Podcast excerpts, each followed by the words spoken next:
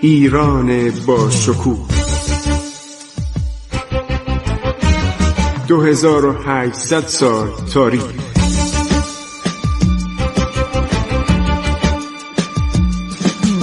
عبور از تاریخ.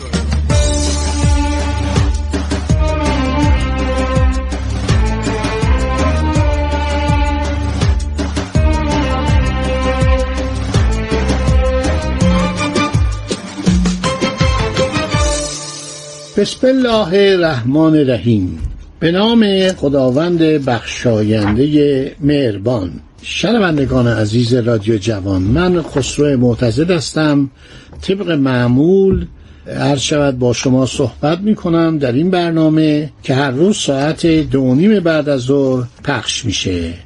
من هر شود مطالبی که می‌خوام بگم درباره قتل نادره چون به قدر این واقع مهم بوده تمام دنیا بلا فاصله هر شود دربارش صحبت کردن. یکی از روایاتی که مردم قوچان در یادداشت‌های یک پیرمردی وجود داشته پیدا شده پیرمردی بوده که از اعقاب خودش از جد خودش شنیده بود و اینو عرض شود یادداشت کرده بود. این پیرمرد من الماسخان کندولهی رو رها کردم که برسم به اون لحظات قتل نادر. ولی این مسئله خیلی جالبه. یکی از قوانین قوچان که کرد بوده یادداشتهایی تهیه کرده بود که این در حدود مثلا 100 سال پیش به دست اعقابش رسیده بود و در یک به اصطلاح جلسه سخنرانی بیان کرده بود. الان این جلوی منه این متن سخنرانی که اون شخصی که از اعقاب اون خان بود خانی که جزو افسران نادر بود تعریف کرده. نوشته بود در سال 1160 هجری قمری نادر بعد از لشکرکشی به کرمان می‌کنه خیلی مردم رو می‌کشه اذیت می‌کنه حرکت می‌کنه به طرف قوچان. چون می‌گفتن که در قوچان عده از قوانین کرد علیه نادر قیام کردن. بابا اینا خیلی نادر رو دوست داشتن. نادر داماد اینها بود. ولی وقتی یک نفر جنایت می‌کنه آدم کشی می‌کنه مردم رو کور می‌کنه عرض شود قتلام های بیجا می‌کنه و مرتب پول می‌خواد همه دشمنش میشن. خب در بهار سال 1160 هجری قمری ماه جوان 1747 اردوی نادر عرض شود که می‌رسه به فتاباد قوچان. اردوی بسیار بزرگی بود. اردو خیلی سخت بود. این فکر کنید یک اردوی وقتی می‌رفت چادر می‌زدن فکر کنید مثلا پنج هزار ده هزار چادر می‌زدن. اینا همه احتیاج به کارخانه داشتن. کارخانه یعنی چی؟ یعنی آشپزخونه. احتیاج به بارخانه داشتن. یعنی چی؟ یعنی صبح باید به اینا شیر بدن حداقل. عرض شود که اون موقع که چایی در ایران زیاد رواج نداشت و چایخانه زمان صفویه بود ولی در اردوها چای در کار نبود. مثلا یه جوشانده ای بود. اگر اونایی که افسر بودن پول داشتن قهوه میخوردن قهوه هم در ایران خیلی فراوان شده بود. در صورت صبحانه باید بینا بدن. یه نانی پنیری سرشیری چیزی باید بینا بدن. من شنیدم که در خیلی از جاها موقع عرض شود به جای چای کدو پخته می‌دادن. کدو پخته رو میپختن در دیکای بزرگ به سربازا می‌دادن. نادر فرمان اتراق میده. یعنی اتراق یعنی چی؟ یعنی یک جانشینی دسته های مختلف سپاه هر کدوم مکانی رو انتخاب می‌کنن سراپرده هایی رو برپا می‌کنن. افراد نظامی ساز و برگ خودشون رو مرتب می‌کنن. فراشا قراولها مستحفظها به کار تنظیم چادر و بار و بنه و تهیه غذا و دیگر وسایل مشغول شده بودند.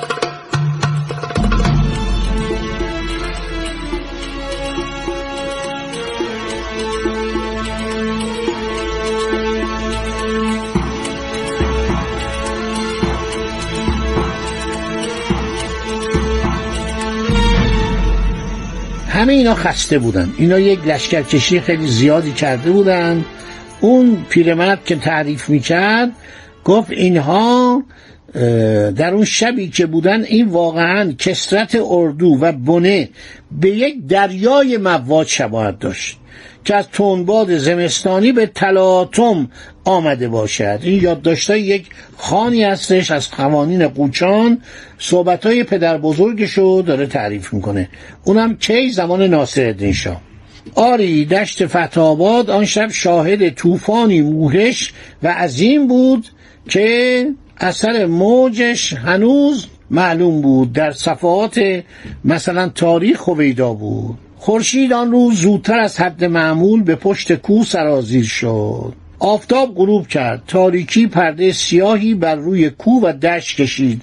فتابات و مهمانان تازه واردش حدود فکر کنید در بیس هزار سرباز بودن سربازای افغانی بودن سربازای ازبک بودن سربازای ایرانی مثلا کرمانی و فارس و لرستانی و خراسانی و سیستانی و تمام این آذربایجانی همه این نظامی ها بودن. پوش های مخصوص سلطنتی که با اردو کمی فاصله داشت عرض شود برپا شد. نادر معمولا پوش های سلطنت پوش یعنی چادر و بزرگ خیمه. اینایی که رفتن دیدن در گذشته خارجی انگلیسی ها اینا میگن وقتی وارد پوش می‌شدی مثل که وارد یک سالن شدی. اینقدر بزرگ بود. مثل یه تالار عظیم بود. بعد کنارش هم یک اتاقکایی بود چادری. مثلا یه جا اتاق خواب بوده. اونورتر اتاق پذیرایی بوده. اونورتر عرض شود که اتاقی بوده برای حمام که شاه وقتی می اومد نادر شاه می‌خواست مثلا بدن خودشو بشوره آب جرم می‌کردن با عرض شود که تاس و نمی‌دونم از این تشت و اینا بدن خودشو میشست. یک کاسه روند داشت رو سر خودش میرید صابون می‌زنن بدنشو میشستن. دلاک داشت سلمونی هم داشت.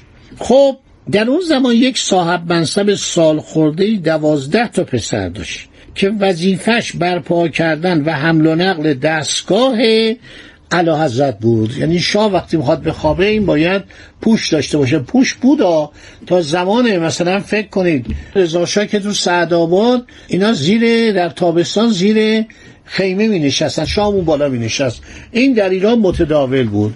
کم کم دیگه با این دستگاه جدید که اومد با پنکه که اومد با کولر اومد با این دستگاه خنک کننده دیگه نشستن در هوای آزاد و در خیمه برطرف شد. خب این پیرمرد پیرمرد سال خورده با دوازده پسرش اجازه داشت که بره و پوش سلطنتی رو آماده کنه برای خانوم ها و برای زنان شام چادر بذاره.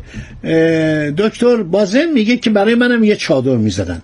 چون پزشک شاه بودم و مرتب شاه مریض بود من با بهش دوا بدم شربت بدم زماد و روغن به مالم پاش و دستش اغلب حالت لمس یعنی حالت سستی داشت. من در کنار چادر شاه به من یک هر شود چادری داده بودم. من فکر کنم اون شبی که نادر کشته شد چادرش زیاد بزرگ نبود. برای اینکه اگر چادر زیاد بزرگ بود پاش نمی‌گیره به تناب و بیفته زمین. احتمالا به خاطر اینکه قرار بود زیاد در فتاباد نمونن این اومدن یه چادر کوچکی براش درست کردن که حالا براتون میگم.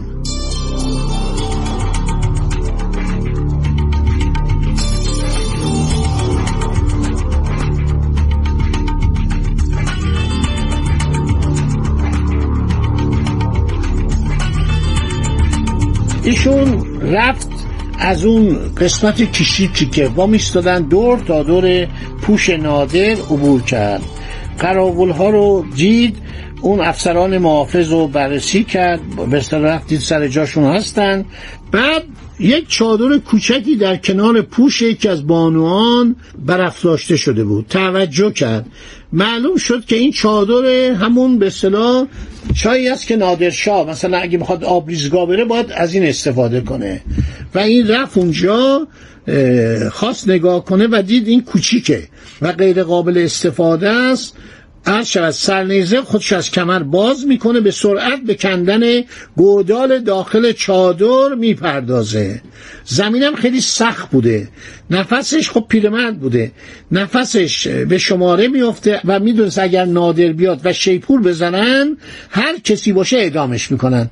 کسی اگر در محوطه پوش های سلطنتی برای خانم ها باشه برای همسران باشه عرض شود که اعدامش می‌کنن. افسر نفس راحتی کشید. یعنی اونو گودال رو درست کرد. بعد صدای شیپور بلند میشه. رسم نادر چنان بود که هنگام ورودش به هر یک از اردوگاه ها وقتی شیپور می‌زدن باید حضار در همان حالتی که بودن بمانند اگر ایستادن بیستن اگر نشستن بنشینن اگر به کار مشغولن به همان کار ادامه دهند. کران حرم بوده. این افسر سال خورده. این بیچاره عرض شود که پشت توده خاکی که از کندن گودال در چادر بغل نادر انبو شده بود دراز کشید. آقا به محض که دراز کشید دید یک کنیز اومد. عرض شود که یک شمی دستشه و یکی از بانوان حرم هم داره میاد. این فورا بلند میشه میاد به این خانوم میگه خانوم وارد نشید ببخشید من اینجا داشتم اینجا رو آماده می‌کردم برای علا حضرت و برای حرم خانه داشتم با سرنیزه این گودال میکندم. شیپور زدن. الان اگر جنابالی صداتون در بیاد من اعدام می‌کنم. من پیرمردم. دوازده تا بچه دارم پسر دارم هفتش تا دختر دارم. تمنا می‌کنم به من رم کنید. اون بانوان زن خوبی بود. گفتش که خب من چیکار کنم؟ گفت ای بانو بانوان برای خدا. به موی سفید من رم کنید و جان مرا از مرگ حتمی نجات بخشید. فرزندان مرا از بدبختی و یتیمی و سرشکستگی نجات بده. اون خانم زن مهربانی بود گفت خیلی خوب. اومد بیرون چادر خودش انداخت رو سر این عرض شود آهسته و آرام از خیمه بیرون آمد. گفت بیا داخل پوش علا حضرت گفت چطور؟ گفت بیا کاری نباشه توجه می‌کنید؟ پشت چادر رو با خنجر پاره می‌کنه. پشت چادر خوابگاه شاه رو.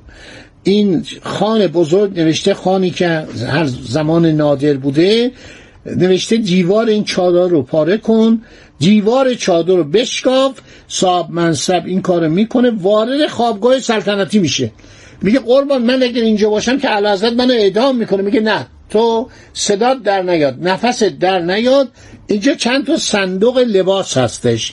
برو پشت این صندوقا بخواب تا صبح بشه. صبح یه کاری برات می‌کنم. همینجا رو داشته باشید تا برنامه بعد که بگم این خانوم مهربانی چه کاری برای این صاحب منصب پیرمرد می‌کنه و این همان چادر یک نادر در آنجا کشته میشه. اینو یکی از قوانین عرض شود که قوچان حدود 100 سال پیش بر روی کاغذ آورد. بعدم در یک جلسه در همون زمان ناصر الدین شاه نقل کرد که این اعقابش همینطور این مطالب رو گفتم و یه نسخه به دست من رسیده. برای شما گفتم و خیلی جالبه که چه بلای اون شب قرار بود به سر این پیرمرد بیاد و در همان چادری که نادر بود پشت صندوق پشت چندین صندوق حامل لباس های خانم های حرم پنهان میشه تا صبح. خدا نگهدار شما با عبور از تاریخ.